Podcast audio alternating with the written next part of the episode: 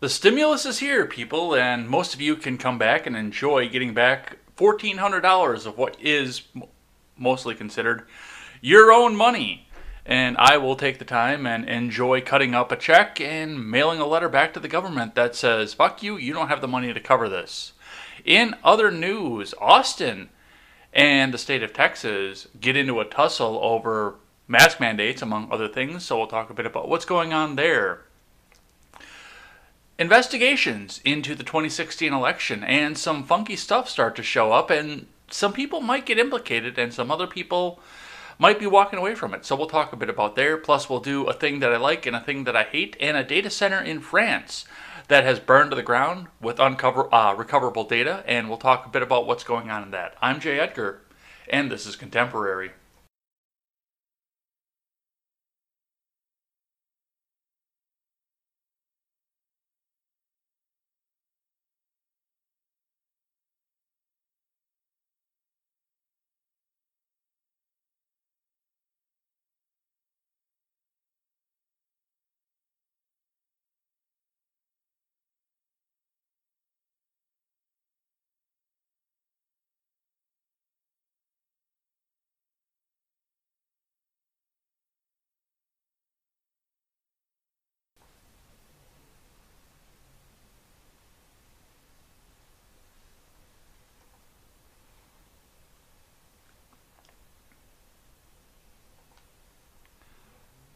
Alright folks, looks like we're going to have a couple technical issues up on the back end here, so we'll see if we can get those ironed out while we're up on the air here. Okay, it does look like we have the chat moving back once again, so that is one good improvement here.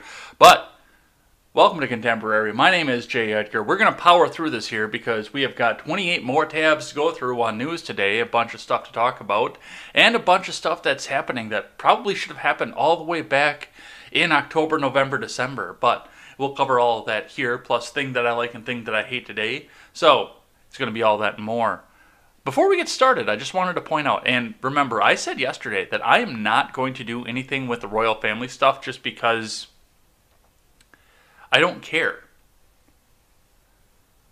You see, way back in 1776, this nation went through a full revolution, so we don't have to give a fuck what people in Britain think and what the crown in England thinks. And yet, this is all that's been all over the news yesterday. I don't care. We're probably going to talk about a bit about it on the Rednet show on Monday, but, you know, I really don't. But this political cartoon I found yesterday kind of explains how I feel about the whole thing and, you know, what I think is actually happening here. Schumer and Pelosi in the dead of night with their $2 trillion blue state bailout and say, hey, look, it's Meghan and Harry. So That's pretty well where I sit on this whole thing with the royal family here. So, thought you guys would enjoy that. Let's look at the stocks, but before we do that, make sure that you head on over and bookmark freedomscoop.com, and while we're still under construction, head over and check out my friends, The Generational Gap, The Daily Ignoramus, The Breakdown with Birkenhoff, The R-Rated Conservative, and The Freckles and Brit Show. Head on over there.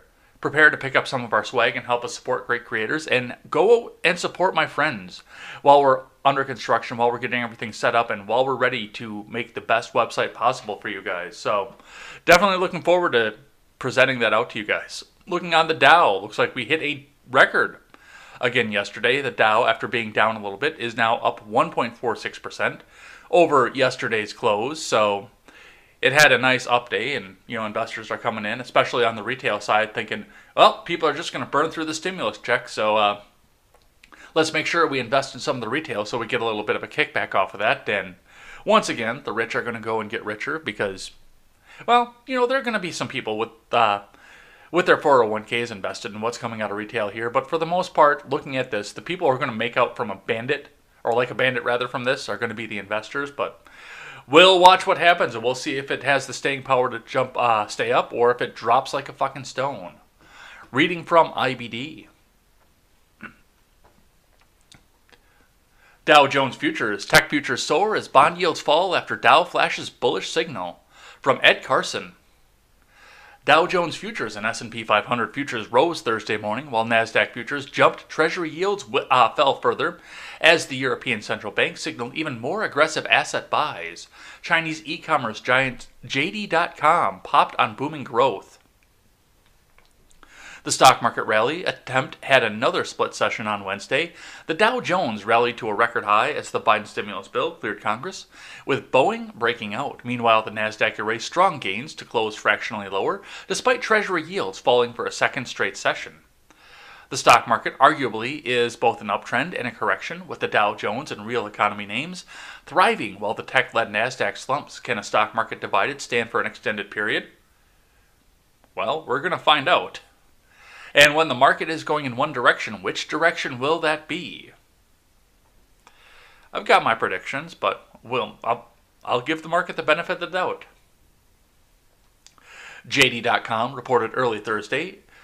Earnings shot up 188%, easily beating views. Revenue rose 40% to $34.4 billion. With growth accelerating for a third straight quarter, JD.com stock jumped, signaling a move back above its 50-day moving average. Oracle reported earnings late Wednesday, along with recent dating site IPO Bumble and Cloudera. Oracle earnings topped views while revenue grew 3%, the best in years, with the software giant adding $20 billion. Oracle stock fell sharply in Thursday's pre-market, signaling a move back into a buy zone from an early March breakout. Bumble reported strong revenue and user growth and a solid outlook. Bumble stock was buzzing overnight after falling sharply since the second day of trading. Cloudera stock retreated on weak full-year guidance. As for real economy names, Dow Jones giant Boeing cleared a buy point on Wednesday. D.R. Horton and Flagstar Bancorp are in buy zones, with Treasury yields retreating. CF Industries is also actionable.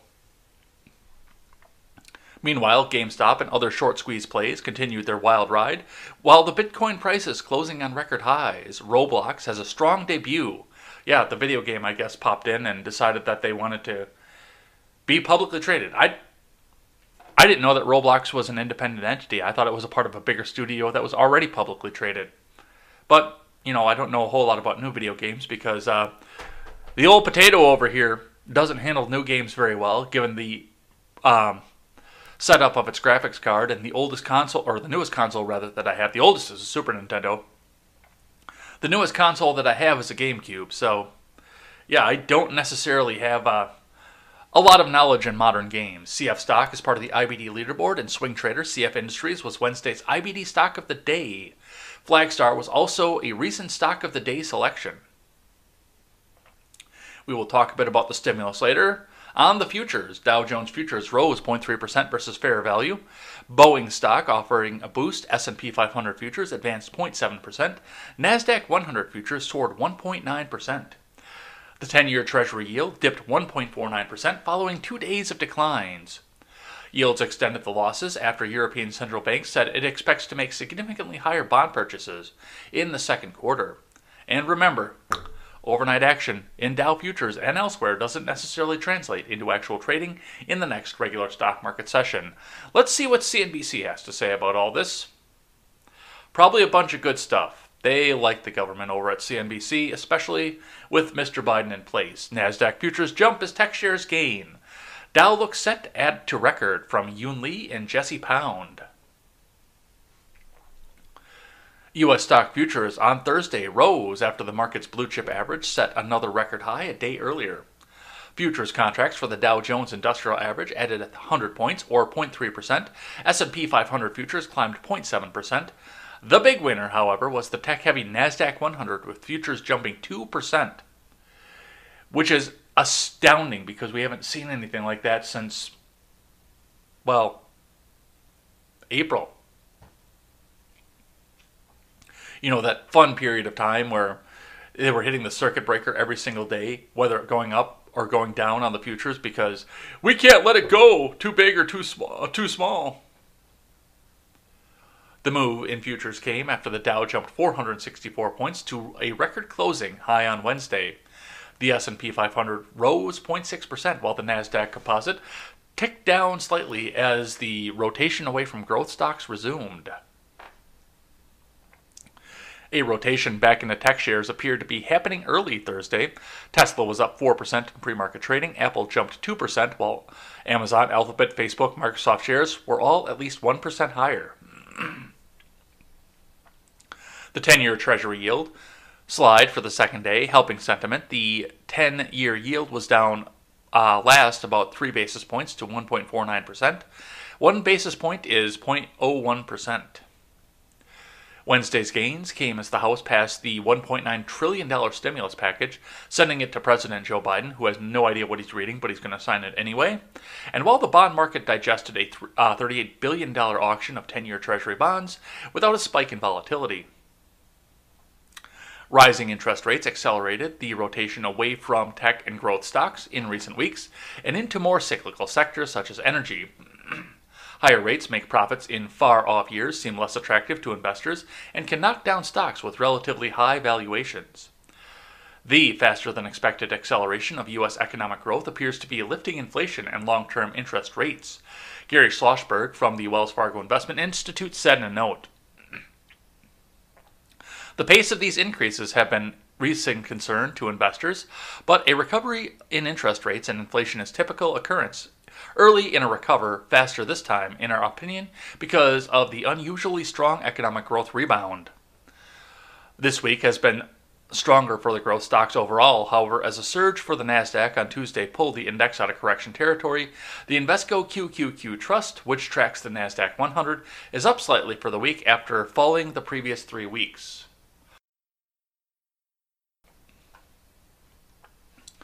On the data front, investors will get 2 new reads on the labor market recovery Thursday. Last week's initial jobless claims number will be released at 8:30 a.m. Eastern Time, with economists surveyed by Dow Jones expecting 725,000 new claims. So, once again, somehow the markets are going way, way up, and we're still losing almost 1 million jobs a week. I don't trust these numbers for a second, but, you know, maybe we'll see the stimulus come in and all of a sudden everybody looks up and says, I got $1,400. I'm going to start me a new business. But we're going to see what happens there. Let's get into the big news of the day, starting out with, as promised, ABC7 out of New York. Third stimulus check update. Expect $1,400 payment soon after Biden signs COVID relief bill. Unemployment aid, child tax credit come later. Because they want to get that money into your hand so you go out and spend it. So they've got jobs to send people back to. The $1.9 trillion COVID relief bill that President Biden championed even before taking office is expected to land on his desk in the coming days. While the $1,400 stimulus payments could hit the people's bank accounts within days of Biden signing the bill, the extension of federal unemployment benefits along with enhanced child tax credit and more generous Affordable Care Act subsidies may take a few weeks or even months to arrive. People could start seeing the $1,400 stimulus payments hit their bank accounts within days of Biden signing the bill. The stimulus payments are expected to go out starting this month, White House Press Secretary Jen Psaki told reporters on Tuesday. For the previous pandemic stimulus bill, the Internal Revenue Service started sending out the second round of payments that were worth up to $600 3 days after then-President Donald Trump signed that bill in late December, but it's possible that the tax filing season, which is currently underway, could slow down the process this time. Yeah, you remember when we were all promised that, hey, if you just go out and vote for Warnock and Ossoff in Georgia, then you'll have those checks on the 21st, okay? And I'll get Corn Pop to push the IRS to come out and push those out as fast as they can.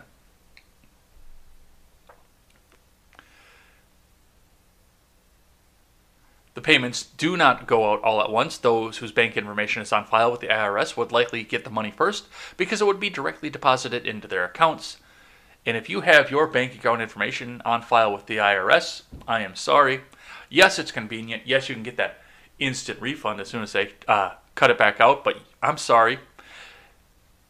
After what we saw with the government shutting down businesses left and right, if you have your banking information on file with the government, you are out of your mind. I'm not trying to be mean. I'm not trying to come out and tell you what to do, but that is the last group of people I would trust with my bank account information. They have had to mail me a check for all 3 of these stimuli. And they get snipped up and they get sent back. Which means somebody else had to go file all that paperwork too. Still, with millions of people, could be at risk of missing out because the IRS doesn't know how to reach them. An estimated 8 million eligible people did not get the first stimulus payment, worth up to $1,200, which was approved last year and delivered over the spring and summer, while most people received the money automatically. Very low-income people who don't normally file tax returns may have to take an extra step to register online or file a 2020 tax return. Interesting. This time, individuals earning less than $75,000 and couples earning less than $150,000 would receive the full $1,400 payment plus an additional $1,400 per dependent. That's a bunch of fucking money. Still doesn't make what we saw in the Congressional Budget Office propaganda chart, but that is a bunch of money.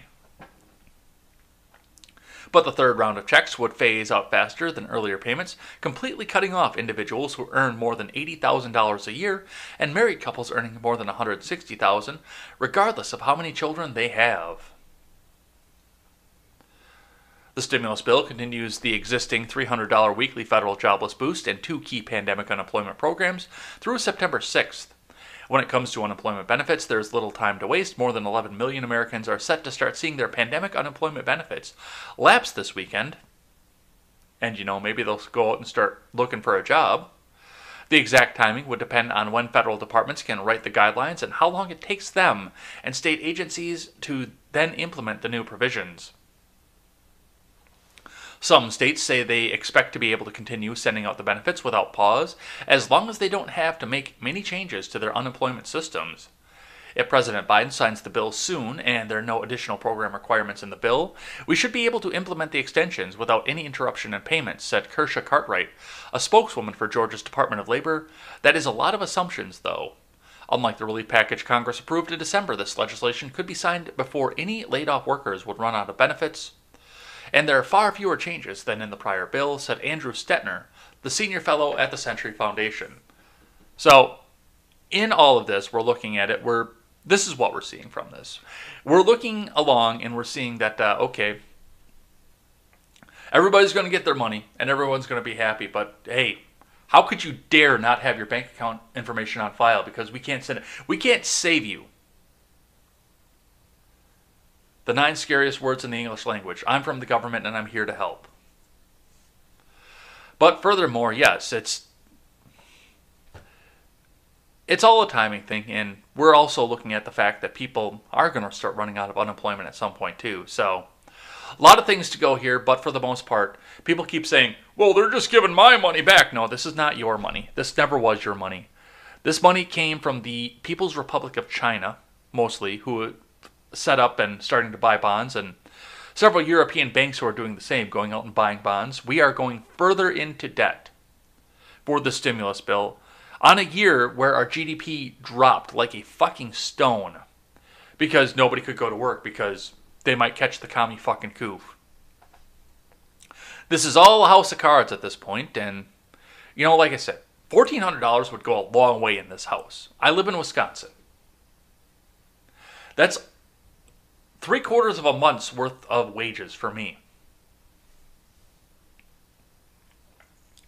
But I know the government doesn't have the money to cover it, and furthermore, as I always say, nothing comes out of the government that doesn't have a gigantic hook buried in it. So, no, I have no interest in taking any of this money. I've worked the whole time. Now, if I was starving, it would be a completely different story. If I was out of a job, had no idea where my next meal was coming from, and on the cusp of having to go back and move in with mommy and daddy, it'd be a completely different story. But I haven't missed a single day of work. In fact, they're trying to get me to work more. I go in and ask if I can have a day off to clean my kitchen or something because I work 2 jobs, and I get told, no, I'm not allowed to do that because we need you here. So, if anything, under this pandemic, I've worked more, but yeah, that's what we see. And it's all going to collapse at some point. All right, I got a couple tweets here that we can look at.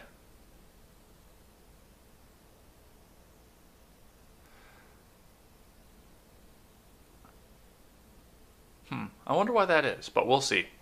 But let's have a look at this. Oh, that's Mitch McConnell. That's him talking about the stimulus. That's why I had that one in there. I was a little confused on myself. On-air production is the best production, though. Leader McConnell, President Biden Spending bill is a classic example of big Democratic overreach in the name of COVID relief. It manages to spend only less than 1% on vaccinations and less than 9% on the entire health fight. This is by far one of the worst pieces of legislation I've seen in the Senate. Well, good afternoon, everyone. The President will soon be signing the $1.9 trillion stimulus bill. I think the most distinct features are the following. Number one, it solved New York's budget problem. So finally, some good news for Governor Cuomo. Senator Schumer has solved his financial issues. They've also, by the way, solved the financial problems of San Francisco. They've also prevented state governments from lowering taxes. This is a classic example of big government Democratic overreach in the name of COVID relief. And we all know that what we should have been doing and would have been done had this been a bipartisan discussion instead of a jam the other side approach is $500 or $600 billion directly targeted at the problem. But of course, the $1.9 trillion problem, as we said repeatedly, the $1.9 trillion package, as we said repeatedly, only had about 1% or less for vaccines, 9% or less for health care. So I think this is actually one of the worst pieces of legislation I've seen pass here in the time I've been in the Senate. We believe that the American people need to learn more and more about it. And we're going to see that they do that in the coming months as we talk repeatedly about the provisions in the bill that the Democrats do not want to discuss.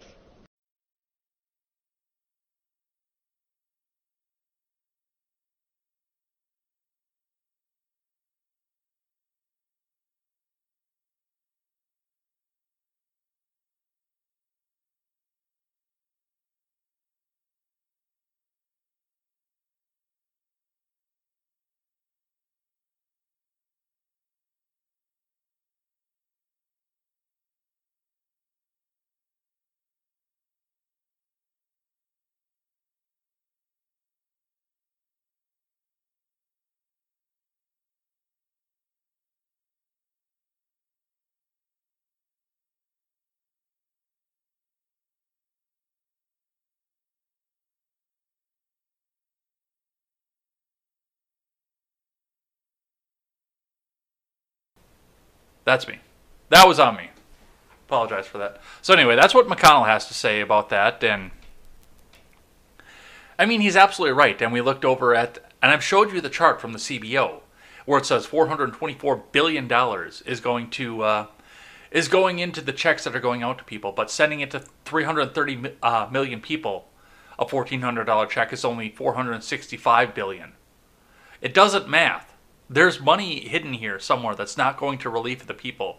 And if they're willing to lie about that section of it, what else are they lying about on this bill?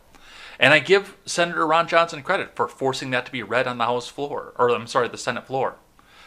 Because anybody who's intrepid and goes over and watches C-SPAN can actually go and see exactly what's in it because it was all read out loud. I believe it took them 6 hours to read through the entire thing on the floor out loud. So thank you, McConnell, for that. All right. Speaking of what's going on in the House and Senate, Quentin Forgy tweets out, Senator Mike Lee says, "For the People Act, this is a bill as if written in hell by the devil himself." Mike, antidote for BS, tweets back, "Mike Lee doesn't want black people to vote, period. Long voting lines aren't in the suburbs. Shortened voting hours do not impact office workers. The reduction in voting options do not impact those with cars and free time. Ever-changing ID requirements are today's jelly bean jars." And honestly, on that, I do have to say this. It's first and foremost, in your state, most likely, your municipality is the one who sets the voting requirements, the polling places, and the hours, not the state government and not the federal government. So what some obscure senator in Utah has to say about this really doesn't affect long voting lines or shortened voting hours. That's where you have to go and start talking to your mayor and your alderman. But hey, let's get intelligent people to go back and admit that they're wrong. But I wanted to point that out here. Let's talk and see what Mike Lee had to say. Aaron Rupar has the audio for us. Everything about this bill is rotten to the core. This is a bill as if written in hell by the devil himself. This takes all sorts of decisions that the federal government really has no business making. It takes them away from the states, makes them right here in Washington, D.C. by Congress. Everything about this bill is rotten to the core. This is a bill as if written in hell by the devil himself, which, I mean, yeah, that's a way to put it. And we've gone over what's in H.R. 1. It's almost 9,000 pages. No chance to pass in the Senate whatsoever. It will not get past the filibuster. And from what I've seen from it, it looks to me like it's just the big ask. It's the big, well, this is what we're going to do. And look, the Republicans aren't for the people. They voted against the For the People Act. And nobody's ever going to know what's in this thing unless you sit down with 9,000 pages of legislation in. Yeah, that's interesting. Yeah. So, let's see what the Hill has to say about this one. Mike Lee says, "For the People voting bill is as written, if written by the written." Yeah, that's a tongue twister because that's the second time I've tripped over that one. Mike Lee says, "For the People voting bill is as if written in hell by the devil himself." From Ayers Folly. Senator Mike Lee on Wednesday issued a harsh rebuke of the sweeping election reform bill passed by the House earlier this month, in order to that advocates and Democrats say is necessary in order to protect Americans' voting rights. "I think I disagree with every single word in H.R. 1, including the words but, and the," Lee said during an appearance on Fox & Friends on Wednesday, when pressed for his thoughts on the For the People Act, also known as H.R. 1. "Everything about this bill is rotten to the core. This is a bill as if written in hell by the devil himself," he continued, saying that he thinks the bill, if signed into law, would amount to an overreach by the federal government and take away all sorts of decisions from the states. Yes. And that's what I said as soon as I heard about this thing, is that's going to take all kinds of decisions away from the states. "That's wrong. It's really wrong. It's bad policy," he also said. The White House has pushed strongly for this bill, which has passed the House along party lines earlier this month, saying it's urgently needed to protect the right to vote and the integrity of our elections after what is referred to as a newly aggressive attack on voting rights taking place right now all across the country. Here's my theory, since there's already theories going along in the chat and people are talking about conspiracy theories that might be common knowledge. I look at this and I look at the fact that now Milwaukee last election came out and said, "Oh, well, we suddenly have just it's because of the because of the coup we have to shut down this voting location and this voting location and this voting location. Oh, sorry, I guess you're going to have to stand in a long line." And Dane County did the same thing. I've heard the same thing out of Atlanta, Chicago. I've heard the same thing out of all these big Democrat-run cities. And like I said, your polling places, your voting hours, and your precincts are determined by your municipality, because then they figure out who is supposed to be on your bill, who is supposed to represent you in your various municipality districts. It's the municipality that decides how you vote, how long the lines are, and what your polling places are, not a senator from Utah. And I have to wonder if some of these aldermen are trying to artificially inflate the lines, knowing that people are going to turn out, but make the longer lines in order to come out and say, "Well, see, now the federal government has to get involved because these evil Republicans in the state house, they're just making this harder for you. And hey, make sure you vote for me." So I do have to wonder about that, but your average voter doesn't know your average voter doesn't know how any of this system works. They just know that they have to go in and check the box that says D next to it because that's what the people on the TV told them to do. And one of the things that I want to do with this channel is try to see if I can get more people involved in the process and more people understanding how all of this shit works. All right, but that's what we have to say about that. Let's keep going. From Fox News, McCarthy asked Pelosi when Capitol will return to pre-pandemic normal for proxy voting, tours, masks, and more. From Tyler Olson, House Minority Leader Kevin McCarthy on Wednesday asked the House Speaker a series of questions on when the Capitol will begin to get back to normal after coronavirus pandemic, including proxy voting and public access to the building. The Capitol is under militarized security following the January 6th attack on the building by a pro-Trump mob, but it hasn't been open to the public for nearly a year since the pandemic began to spread through the United States, shutting down the economy and forcing tens of millions to work from home. McCarthy of California, citing progress on the vaccines and drops in cases around the country, asked Pelosi on Wednesday when she would begin taking steps to bring the Capitol back to its pre-pandemic operations. And we'll go and read that letter in just a sec. I've got that queued up. Nearly a year ago to the day, you made the decision to close the Capitol to visitors and began implementing new protocols to govern access and movement of the members and staff of the Capitol complex, McCarthy said in a letter. But since that time, we have learned more about the virus and made monumental strides in our scientific and technological endeavors. Among the areas of progress, McCarthy said, are vaccines with significant efficacy rates, dropping coronavirus cases and death rates, and Centers for Disease Control and Prevention guidance, allowing those who are fully vaccinated to be more relaxed in following social distancing and masking rules. And to date, roughly 75% of the House members have been fully vaccinated or will be by the end of this week, McCarthy said.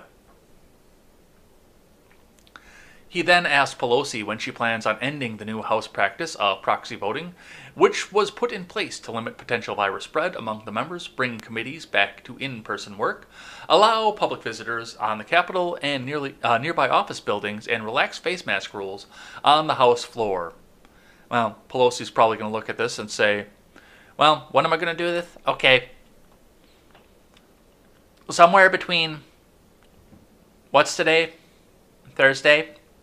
Somewhere between now and fucking never.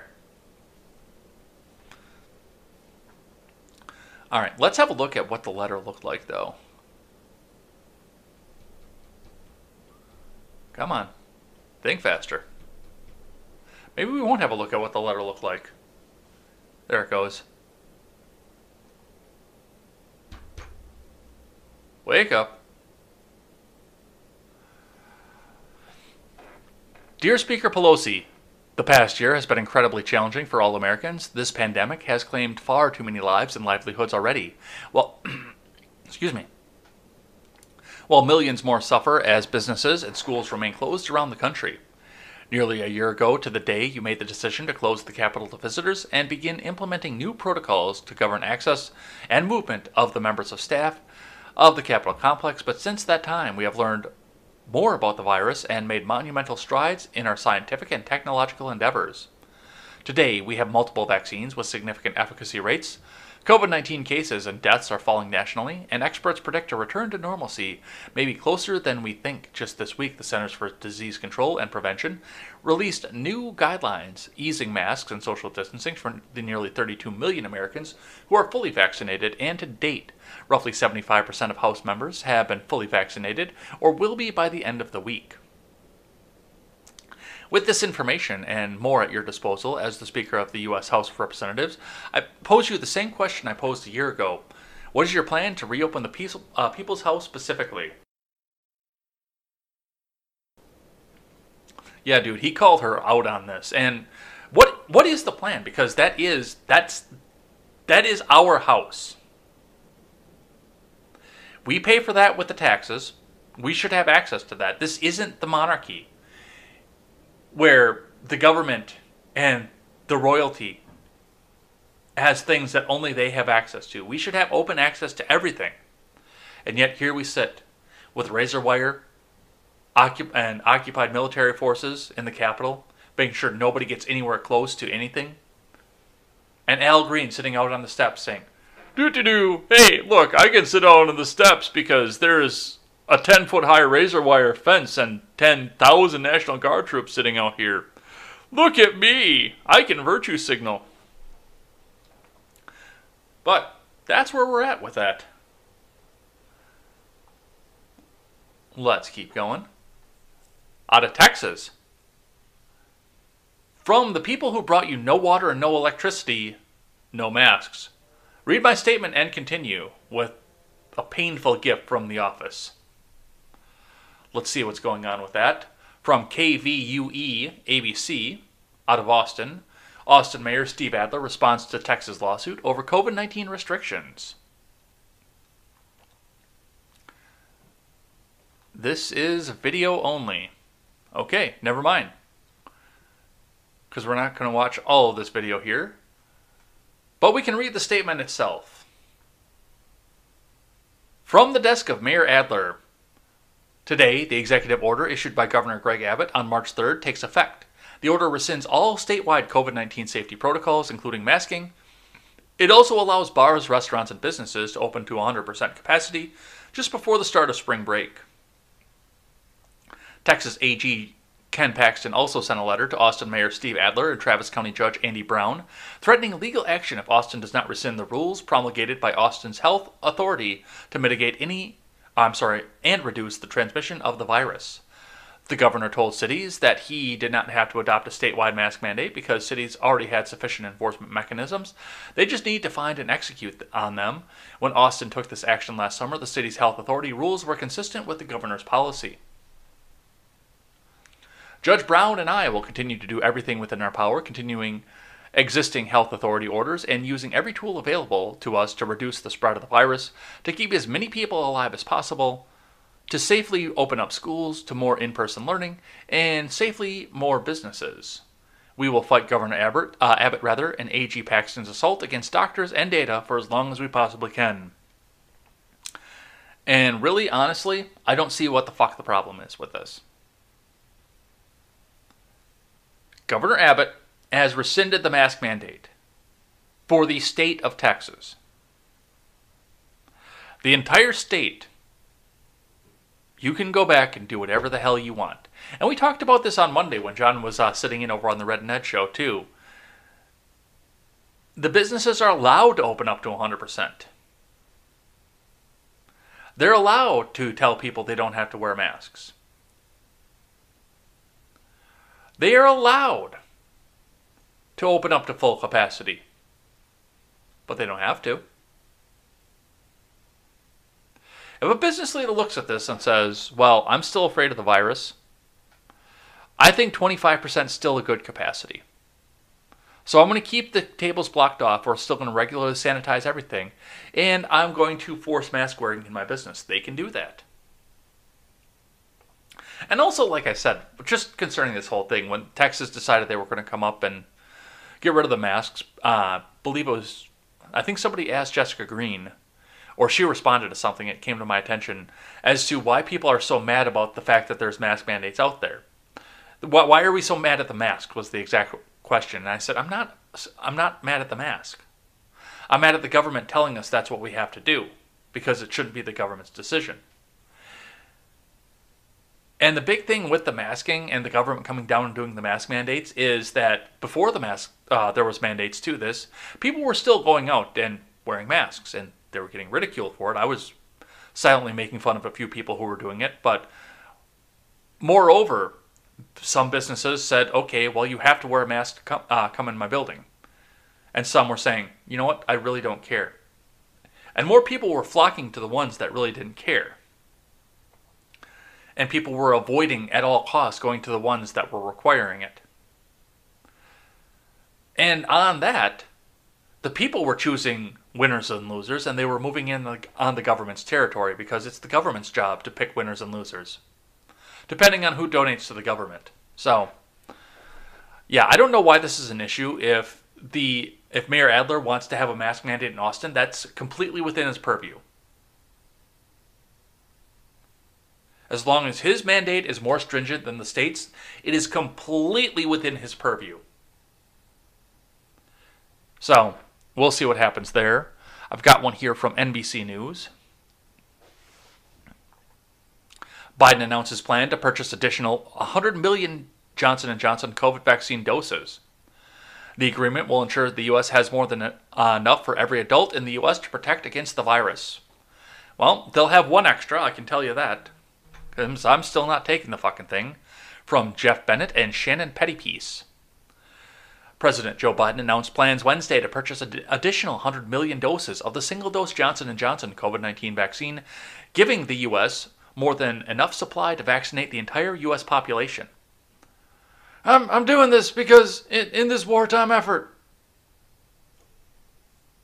He had to go to war, didn't he? We need maximum flexibility. There's always a chance that we'll encounter unexpected challenges or that there will be new need for vaccine effort, Biden said during a meeting with executives from pharmaceutical companies Johnson & Johnson and Merck. A lot can happen, man. A lot can change, and we need to be prepared. Biden said this month the U.S. was on track to have enough vaccine doses for every adult in the country to get vaccinated by the end of May after the FDA gave clearance for the use of the Johnson & Johnson vaccine. White House senior advisor on COVID response Andy Slavitt said it was too early to say when the additional doses would become available. This order allows for the president to plan for the future and the latter part of the year, said Slavitt. This is wartime. And no, it's Slavitt. That's not Biden. And as facts still emerge, it gives us maximum flexibility for our upcoming needs. So the government's taking your tax money and purchasing many more vaccines. And if you want to get one, go and get one. But I'm not going and get one. All right, I've got one from USA Today, archive, of course. CDC, Dollar General, exploring partnership to speed up COVID-19 vaccine rollout. From Nathan Bomey. U.S. health officials are exploring partnership with Dollar General, one of the nation's largest retailers, to accelerate the COVID-19 vaccine rollout in the nation's rural areas. The CDC is in talks with Dollar General. Director Rochelle Walensky said on Tuesday, Dollar General does not have pharmacies, but it has more than 16,000 locations. That's about 3 times the number of locations as Walmart and more than half as many as CVS and Walgreens, all 3 of which are delivering COVID-19 vaccines at some of their pharmacy locations. In rural areas, residents often don't have access to big box stores, Walensky said. Yeah, they do. They might have to drive a little bit, but they go to the big box stores all the time. I've got a feeling that Walensky's never lived in a rural area in her life.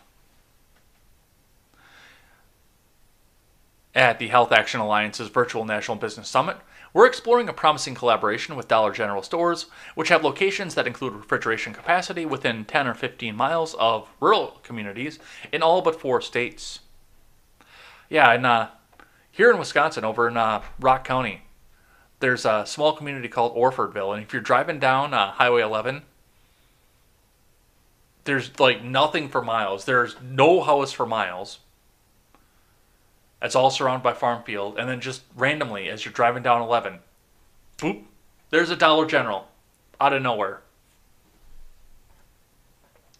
So yes, I can't actually see what Walensky's saying here, but yeah, people go to Walmart and CVS all the time. All the time. And even then, in the rural community, there's still usually a pharmacy right there. So maybe Walensky should take some time and spend some time in a rural area, but hey, they're teaming up with Dollar General, so I don't think the vaccine's going to cost you $1, but hey, you'll see. All right, from my neck of the woods here, Wisconsin Spotlight, Special Investigation Infiltrating the Election from M.D. Kittle. When Facebook CEO Mark Zuckerberg and his wife handed out hundreds of millions of dollars last year for a national safe voting initiative, the donation was heralded as vital support to protect American elections and bolster democracy through the pandemic. But what that grant money really purchased in battleground states like Wisconsin was the infiltration of the November presidential election by liberal groups and Democratic activists, according to hundreds of pages of emails and other documents obtained by Wisconsin Spotlight. In the city of Green Bay, which received a total of $1.6 million in grant funding from the Zuckerberg-funded Center for Tech and Civic Life, a grant mentor who has worked for several Democratic Party candidates was given access to boxes of absentee ballots before the election. Michael Spitzer Rubinstein, Wisconsin state lead for the National Vote at Home Institute, in many ways became the de facto city elections chief. The emails show Green Bay's highly partisan Democratic mayor, Eric Genrich, and his staff out usurping the city clerk, Chris Teskey's authority and letting the Zuckerberg-funded grant team take over, a clear violation of Wisconsin election statutes, say election law experts. And the liberal groups were improperly insinuating themselves into the election system and coordinating with what became known as Wisconsin 5, the state's 5 largest communities that split more than $6 million in Zuckerberg money. Wonder what they are. Probably, if I had to guess, Green Bay, Milwaukee, Madison, Kenosha and Eau Claire maybe? Probably. The emails expose dangers of handing over the administrative keys to private fair election groups with clear political agendas. State Representative Janelle Branchen of Menominee Falls, who chairs the Assembly Committee on Campaigns and Elections, said the Green Bay emails, first obtained by State Rep Shay Sortwell through an open records request, will be front and center at the hearing before the Elections Committee on Wednesday. Going forward, if we don't address them, I think we have a breakdown in Wisconsin's political system, said Branchen. I do have to wonder at this point. I really do. What does happen if it comes out and they find out that there were problems? And I mean, don't forget that everything in this election was completely above board and nothing bad happened, wink, wink, honk, honk. That Biden is the most popular president ever, far surpassing the vote total that Barack Obama got, wink, wink, honk, honk.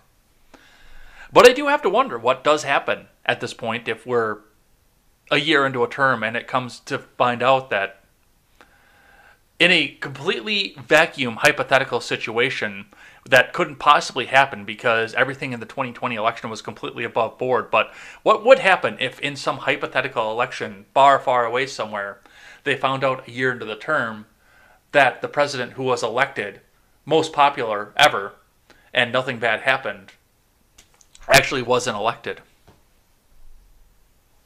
I have to wonder what happens at that point. Honk. And we might get to see that because, I mean, the vice president... Presumably the vice president would take over, but the vice president ran on the same ticket, so the presidency would be just as illegitimate. I shudder to say that I believe in that situation it would be President Pelosi. Duly elected Speaker of the House next in line behind the two who would be removed, but I don't think we have a constitutional provision for this. But I bet you we're going to figure it out. But yeah, it looks like there's some bullshit going on here. I've got another one on the same topic here from WBAY.com. Also out of Green Bay, Wisconsin senators call for Genrich's resignation, investigation of how November election was handled. From WBA News staff. A Wisconsin state senator is demanding an investigation into how Green Bay Mayor Eric Genrich and the city handled November's general election amid calls by Republican Wisconsin lawmakers for Genrich to resign. And once again, remember the fact that, yes, these elections are all handled at the municipal level. It's not at the state level.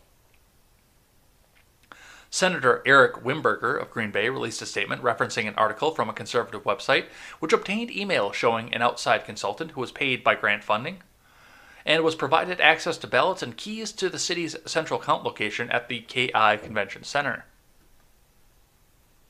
Wimberger's statement came after Wisconsin State Senator Roger Roth of Appleton called on Genrich to resign earlier in the day, who also cited the same article. Roth says the article shows an effort between Genrich, his chief of staff, Celestine Jeffries, and others to influence the 2020 elections in Green Bay. The article alleges that Genrich ceded the authority for running the elections to paid consultant with ties to Facebook co-founder Mark Zuckerberg. The consultant had been pre-approved by the state with help in the elections in the pandemic. However, the former city clerk and Brown County clerk did raise concerns about the consultant's involvement. As previously reported, Action 2 News found Brown County clerk Sandy Juneau sent an email to the Wisconsin Elections Commission raising concerns about an observer at the city's central county through an open records request. In the email sent to WEEC staff, Counsel Nathan Judnick, on Election Day, Juneau said she believed the Central County location is tainted by the influence of a person working for an outside organization affecting the election. Yeah, definitely some stuff going on here. Definitely some stuff to watch. So we'll see what happens here. We'll see where this goes. And like I said, the big question is going to be what does happen if it comes out that... No, it couldn't come out because definitely this was the freest, most fair, safest, most secure election ever in the history of man. And Joe Biden is the most popular president ever, in spite of the fact that he has to have razor wire around the White House constantly to make sure nobody comes in after him.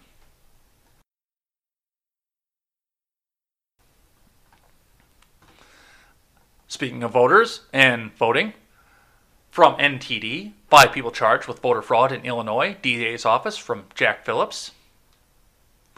5 people are being accused of various election fraud-related cases during the November 3rd election, according to the DuPage County State's Attorney's Office in Illinois. The State's Attorney's Office said the charges stem from investigations into 32 cases of alleged election fraud, adding that most of the cases have been closed without investigation. However, the office stressed that several remain under investigation, according to a news release on Sunday. I don't know if I can even read this on YouTube. This might get me shut down because I am suggesting somewhere out there that there may be some impropriety in the safest and most secure election in history, wink, wink, honk, honk. Those who were charged include Colleen A. Kirchhoff of Naperville, Thomas E. Wojcicki of Carroll Stream, and Adam P. Butler. Kirchhoff was charged with forgery and perjury after she allegedly attempted to cast a ballot for someone else, officials said in a news release. Butler was charged with a count of forgery and 1 count of perjury in election code, while Wojcicki was charged with 1 count of perjury in election code, officials said. 2 others, Derek Kent and Abby Kent of Austin, Texas, were charged with 1 count of perjury in the election code. I would like to thank County Clerk Jean Kasmerick and her office for the fine work in uncovering these alleged violations and bringing them to our attention, DuPage County State's Attorney Robert Berlin said in the release. The charges filed today are the direct results of the cooperation and professionalism displayed by the clerk's office throughout the entire investigation. But remember, there's no such thing as election fraud. Elections can't even be stolen. Nothing bad can possibly happen out of an election. Just remember that as you go forward through your day. Wink, wink, honk, honk. From CNN. For my Florida people. Florida Senate panel advances election bill that would ban drop boxes, from Diane Gallagher. A Florida Senate panel on Wednesday voted to advance a revamped election bill that would ban drop boxes used for mail-in ballots, among other changes, despite bipartisan opposition from local election supervisor. Committee substitute to Senate Bill 90, approved 4-2 along party lines, would also prohibit anyone other than immediate family members from picking up a voter's ballot and would require vote-by-mail ballots to be requested each election cycle. Rather than every 2 cycles, it increases the identification requirements to request a ballot by mail over the phone and prevents election supervisors from sending ballots to voters without a request. Totally based. The decision also comes as state lawmakers across the country, including Georgia, are pushing legislation to change election procedures and limit voter access in the aftermath of the 2020 election. Florida Republican Governor Ron DeSantis last month announced the voting proposals he wanted lawmakers to pass during the legislative session, including restricting access to ballot drop boxes and restricting mail-in ballots. And they like to use that word restricting because then they come out and say, well, vote suppression. Look, they just don't want brown people to vote. Look at these. Look how evil these people are. But yeah, this is exactly what it's supposed to be. You go to your polling place. You drop off your ballot. You fill it out. You vote. You leave. You get on with your day. That's what it's supposed to be. I understand that back in March, we were looking at this and saying, oh no, what are we going to do? 2 billion people on this planet are going to die from the commie fucking coup. This was back in March. So yes, we need to look into creative ways to get this one election done. But by November, we realized this was barely a blip on the radar. By November, we knew what was going on. I'm sorry. You can't tell me that by November we didn't have a good handle on this and could figure out how to do this the proper way. But, you know, here we are. So expect to see a lot more of this, and expect to see a lot more articles from CNN saying, evil Republicans, we need H.R. 1 now. Evil, evil Republicans. They're trying to make sure that black and brown people can't vote. Don't worry, the aldermen have nothing to do with any of this. Oh, look like the Rittenhouse thing is going on. Oh, it got pushed back to November. Well, I guess we'll be talking about this in November. From the Hill. Trump urges Herschel Walker to run for Senate in Georgia. From Tal Axelrod. Former President Trump is urging retired NFL star Herschel Walker to run against Senator Raphael Warnock in Georgia, touting a close ally in a crucial midterm election. Wouldn't it be fantastic if the legendary Herschel Walker ran for the United States Senate in Georgia? He would be unstoppable, just like he was when he played for the great Georgia Bulldogs and in the NFL, Trump said in a statement. He is also a great person. Run, Herschel, run. Walker, who played for various NFL teams from 85 to 97, has been a longtime friend of the former president following his stint with the USFL's New Jersey Generals, which Trump owned in his days on the President's Council on Sports, Fitness, and Nutrition. The former football star has not publicly expressed any plans to run for the Senate in Georgia, but he did wade into politics during the Trump administration, mainly to hold up the then president.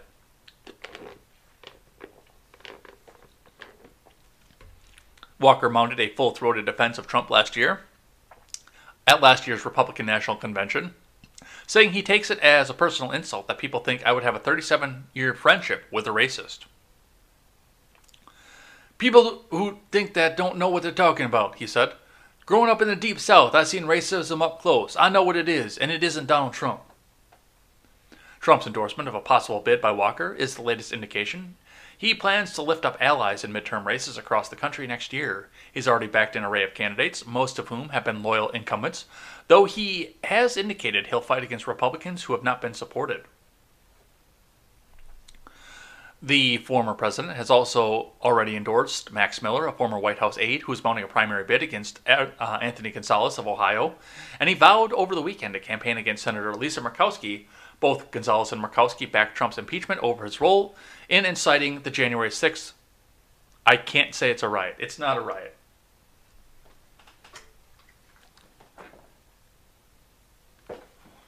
That's what January 6th was. The Georgia seat held by Warnock is a top target for Republicans in their attempt to win back the Senate next year. Warnock won the seat in a special election that went to a January runoff by about 2 points and will have to run again in 2022 for a full 6-year term. So we'll see what happens with that. We'll see where that lands, and we'll see if we see Senator Herschel Walker. From the Daily Wire. Biden advisor appears to admit Biden caused border crisis, tells Spanish speakers border not closed by accident. Ambassador Roberta Jackson, National Security Council coordinator for the U.S. southern border, appeared to admit during Wednesday's White House press conference that the Biden administration's policies have caused the crisis that's occurring at the southern border. Jacobson, while speaking Spanish in an effort to communicate with those who might be attempting to come to the U.S., said the border was not closed, remarks that she later took several minutes to correct. While speaking in English, Jacobson did clearly state that the border was not open and stated that people should not make the dangerous trip to try and enter the U.S. in an irregular fashion. Let's have a listen. Así que yo creo que es muy importante subrayar el caso que la frontera no está cerrada. No! She did say that. Yo creo que es muy importante subrayar el caso que la frontera no está cerrada. La frontera no está cerrada. I mean, I'm not fluent in Spanish, but I know enough to say that's not, the border is not open. The border is not closed is what she said. From my very, very limited purview of Spanish. A few minutes later, Jacobson gets it right. The border is closed. Wise to say it in Spanish and bypass filters and interpretations, so long as you don't commit to any own goals. And that leads me to want to reiterate, as I did before, que la frontera está cerrada. Y no es el momento, ningún momento es apropiada de llegar a los Estados Unidos de manera irregular. Yeah, she walked it back, but yeah. Do you think it's a coincidence that as soon as Trump and his immigration policy were on the way out and Biden and his stated policy were on the way in, this historic surge at the border started, Fox News reporter Peter Ducey asked. It's a coincidence that as soon as Trump and his immigration policy were on the way out and Biden and his stated policy were on the way in, this historic surge at the border started? Well, first of all, one of the things I think is important is we've seen surges before. Surges tend to respond to hope. And there was a significant hope for a more humane policy after 4 years of pent-up demand. So I don't know whether I would call that a coincidence, but I certainly think that the idea that a more humane policy would be in place may have driven people to make that decision. But perhaps more importantly, it definitely drove smugglers to spread disinformation about what was now possible. And we know that. If the change in administrations brought hope, then from your perspective, is this surge good? I don't think that's what I just said. I think it's a reflection of how migrants feel at a particular time. Yeah, that kind of is what you just said, though. So, well, that's what we have for that. Later, when pressed by CNN reporter Caitlin Collins about whether the administration would finally call what is happening at the southern border a crisis, Jacobson responded by saying that it doesn't matter what the administration calls it.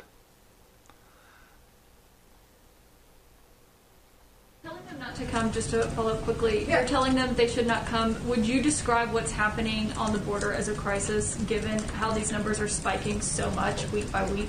I think I'm not trying to be cute here, but I think the fact of the matter is we have to do what we do regardless of what anybody calls the situation. And the fact is we are all focused on improving the situation, on changing to a more humane and efficient system, and whatever you call it wouldn't change what we're doing, because we have urgency from the president on down to fix our system and make sure that we are better at dealing with the hopes and the dreams of these migrants in their home country. Telling them not to come just to... So that's what we're seeing on the border and what's going on with that and what the people are seeing from that, and yeah. It's great when the ambassador comes out and says, oh yeah, the border is not closed. Oh, I mean, the border is closed.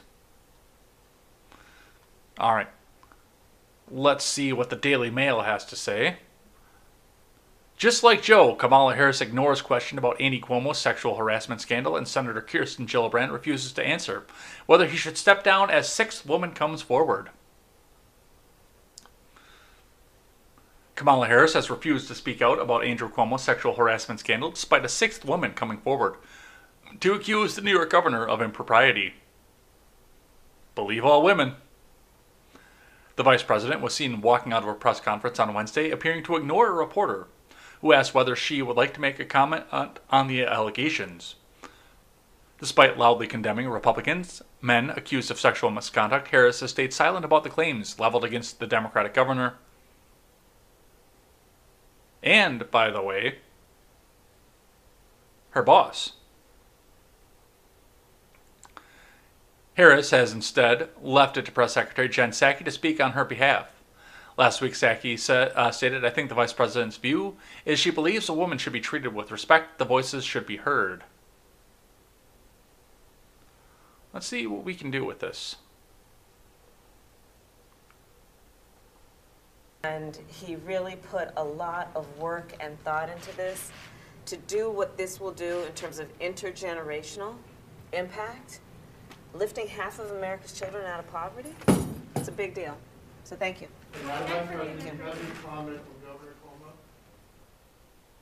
Lifting half of America's children out of poverty. It's a big deal. So thank you. Thank you.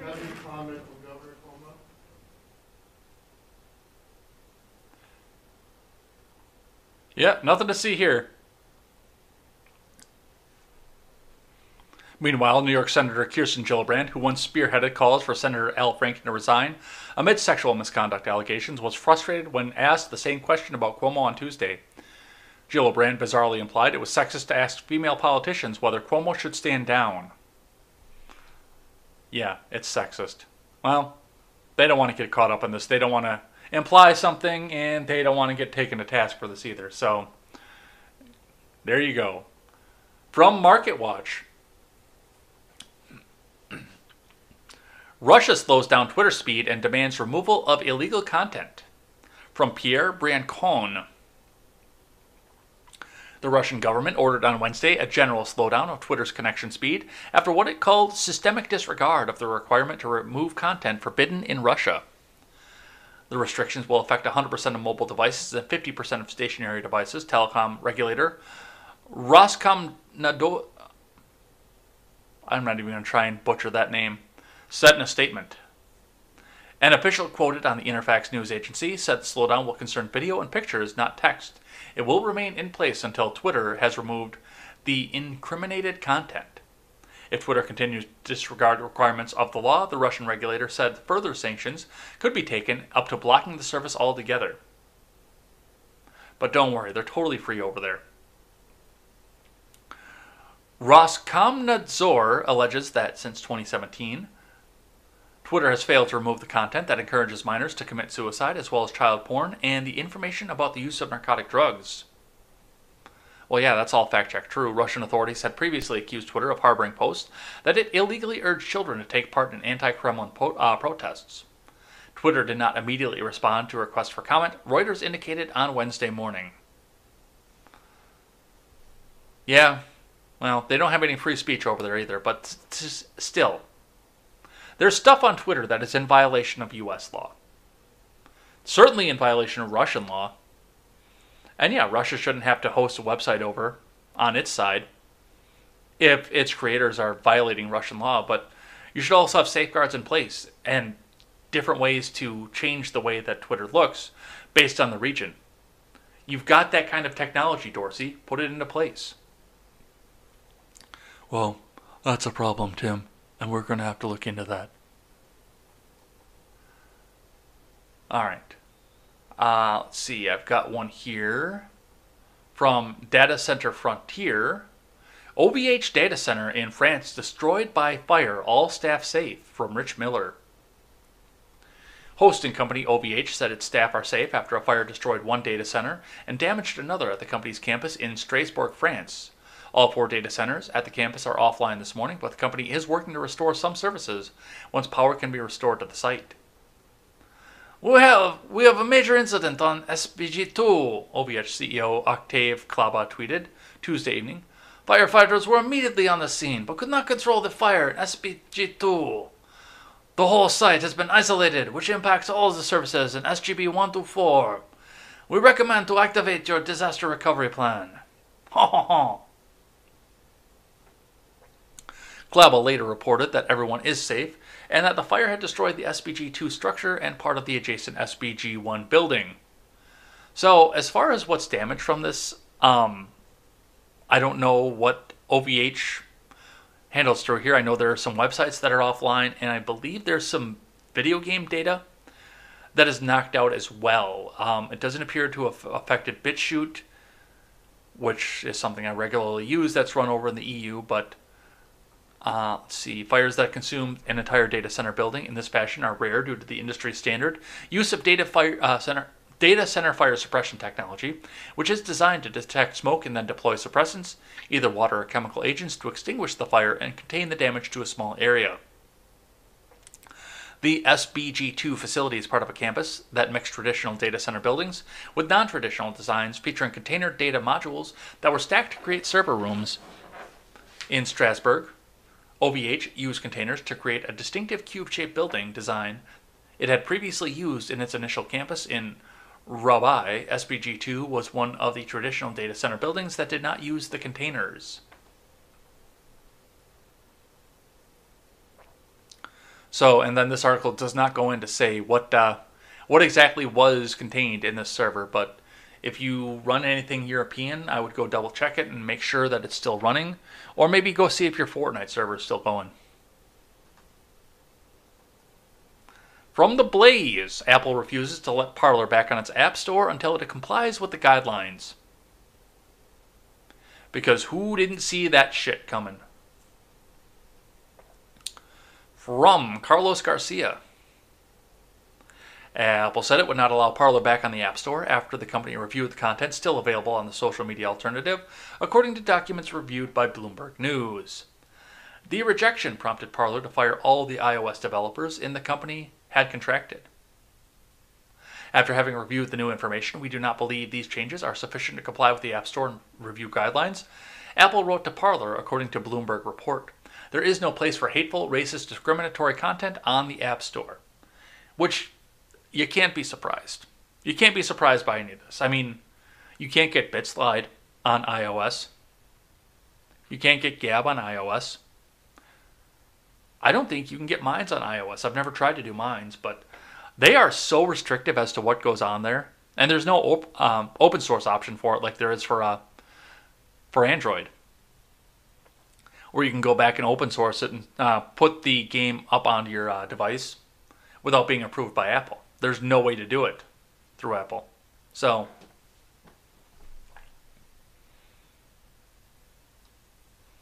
yeah, you can't be surprised by something like this. And you really shouldn't be using an Apple device anyway at this point. I mean, yeah, it's kind of cool that they say that they're not going to put a backdoor in spite of the fact that my co-hostess assures me that there's a backdoor in place for some of these things. But, yeah, you shouldn't be using Apple products. You really shouldn't. They control the data. They will keep you safe. And those who would give up liberty for safety deserve neither. And I do use an Apple device too, by the way, but just for a music player. I've got my regular, my Galaxy Note 10 is sitting over here streaming out to Instagram, and I've got two Galaxy tablets over here using as monitors. But yeah, it does make a good music player, but as far as just doing something for functionality, no, there's no reason to use an Apple product anymore. Android is better, but not by much. Because they took BitSlide off the Android store too, but they're just slightly better. Plus, they have open source availability, so people can go develop an app for it without having to be approved by Google as well. So, a couple ways to look at this, a couple things to do with it, and a couple things to see. But that's where we see for that. And that is it for the news for the day. And the last thing that we do on Thursday is a thing that I like and a thing that I hate, and then we head on out of here for the day. So, the thing that I like, number one. Now, generally, I don't do a lot of TV watching. I don't do a lot of movie watching. Everybody knows that. If I do turn on the TV, it's so I have background noise because I do live alone, and it's nice to actually hear something around while you're sitting here video editing or washing the dishes or playing Idle Miner on your phone while you're laying in bed. It's nice to have a little bit of background noise to go along with that. But I decided, on the recommendation of The R-Rated Conservative, that a few weeks ago, I went and sat down and actually watched The Karate Kid for the first time in my life.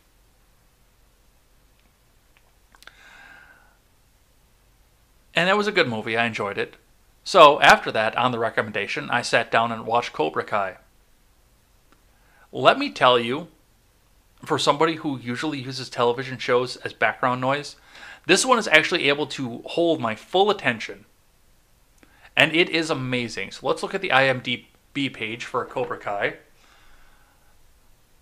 TV series 2018 on to now. And they did just get renewed for a fourth season. The third season just dropped and they got renewed for a fourth season. So, according to the description, decades after their 1984 All-Valley Tournament, a middle-aged Daniel LaRusso and Johnny Lawrence find themselves martial arts rivals again. And I really like the way that the show is laid out. I really do. You know, you've got your regular teen drama stuff that goes along in there, like you would see on a 90210 or a Riverdale or something like that, where they have 25-year-old kids playing 16-year-old kids. You've got all that going along with it. But on the other side of that, you do see, and this, when I was trying to write a novel, in a point where there was no good guy or bad guy, where people were just trying to do what's best for them, for themselves, whether they were doing it the right way or not. They were just trying to do what they believed in. And there is a lot of that in Cobra Kai. There's no bad guy in Cobra Kai. Well, John Kreese is kind of a bad guy, and the developers have admitted that they're kind of just leaving him as a villain. But you do see the softer side of him, the fact that he was living homeless because he was struggling with the fact that he was a returning vet that didn't have a lot of options, and the VA had turned his back on him. You did see that side of him, but for the most part, he does remain a villainous sense. But, you know, Daniel San and Johnny Lawrence do switch back and forth between hero and villain regularly throughout the show. LaRusso's daughter, Lawrence's son, also switch back and forth. The villain, the hero. The main protagonist, Miguel Diaz, has switched back and forth between the hero and the villain so many times throughout this. It really is a very, very humanizing sort of thing. There's no clear antagonist and protagonist. It's just, it's life. You make the decisions you think are best for your family and yourself, and hope that they don't hurt other people. Or sometimes you do go out to hurt other people because you think that's going to be what's best for yourself or your family. So it's really amazing. If you haven't seen it already, and I know I'm kind of late to the party, but if you haven't seen it already, I do highly, highly, highly recommend it. All three seasons that are currently out are on Netflix. I am powering through the third season faster than I ever thought I would imagine getting through a TV series. I mean, hell, it took me 4 months to get through Altered Carbon, which is a 2-season TV series. And what was the other big one that I did that I liked that took me for? The Man in the High Castle I've been watching since election time last year, because it was just throw something on and have background noise. Still know what's going on and have background noise, but this, I'm just powering through this because it's got my attention. I want to know what's going to happen next, and I want to know, are Daniel and Johnny going to be friends, or are they going to be enemies at the end of the episode? So I'm gonna be, this is one of the few that I'm going to be bummed when I get run out of episodes. So that's what we see from that. Now let's do a thing that I hate. We've talked about the difference in reporting between the last presidency and this presidency, and this is an actual article that was written and came out from The Hill. And this is the kind of reporting that we're going to see. After the dog bite incident, and after the fact that Kamala won't take questions, and Joe Biden has no idea where he is, what's going on, and the fact that they have to cut off his live feeds before he can take questions and say something stupid. Jen Psaki reports Biden's pet cat will break the internet when it arrives. From Dominic Mastrangelo. Why is this headline Hill News with 2798 shares? President Biden's spokespersons predicted on Tuesday that once the first family brings a cat into the White House as planned, the animal will become an internet sensation. Well, you know, we don't have an update on the cat, Jen Psaki told reporters. Is this the one?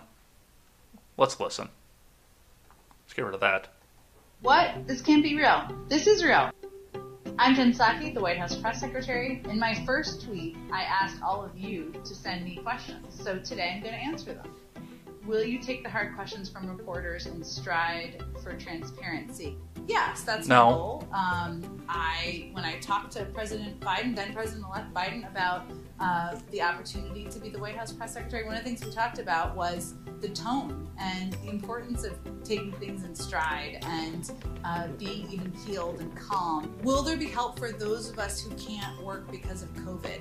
Yes, that is absolutely our goal. If you are one of the millions of Americans who are filing for unemployment insurance, who are worried about not having a job, who are trying to pay your mortgage, we are trying to provide relief. There's some executive actions that the president signed, which means he can put the delay of paying student loans in place easily through an action that doesn't require Congress, but we also have a big COVID relief package that he's trying to work with Democrats and Republicans. First feline updates would be greatly appreciated. I'm also wondering about the cat, because the cat is going to dominate the internet whenever the cat is announced and wherever that cat is found. What are the plans for the Biden administration on The cat.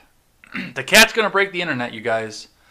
Never mind the fact that we're sitting here, people are still jobless. We just spent another $2 trillion that we had to go out and borrow from China. But the cat, you guys, the cat. So, and it is, this fluff piece fucking reporting. And you know that if we were sitting in a different letter after the name of the administration, it would be something completely different. It would be Gulf and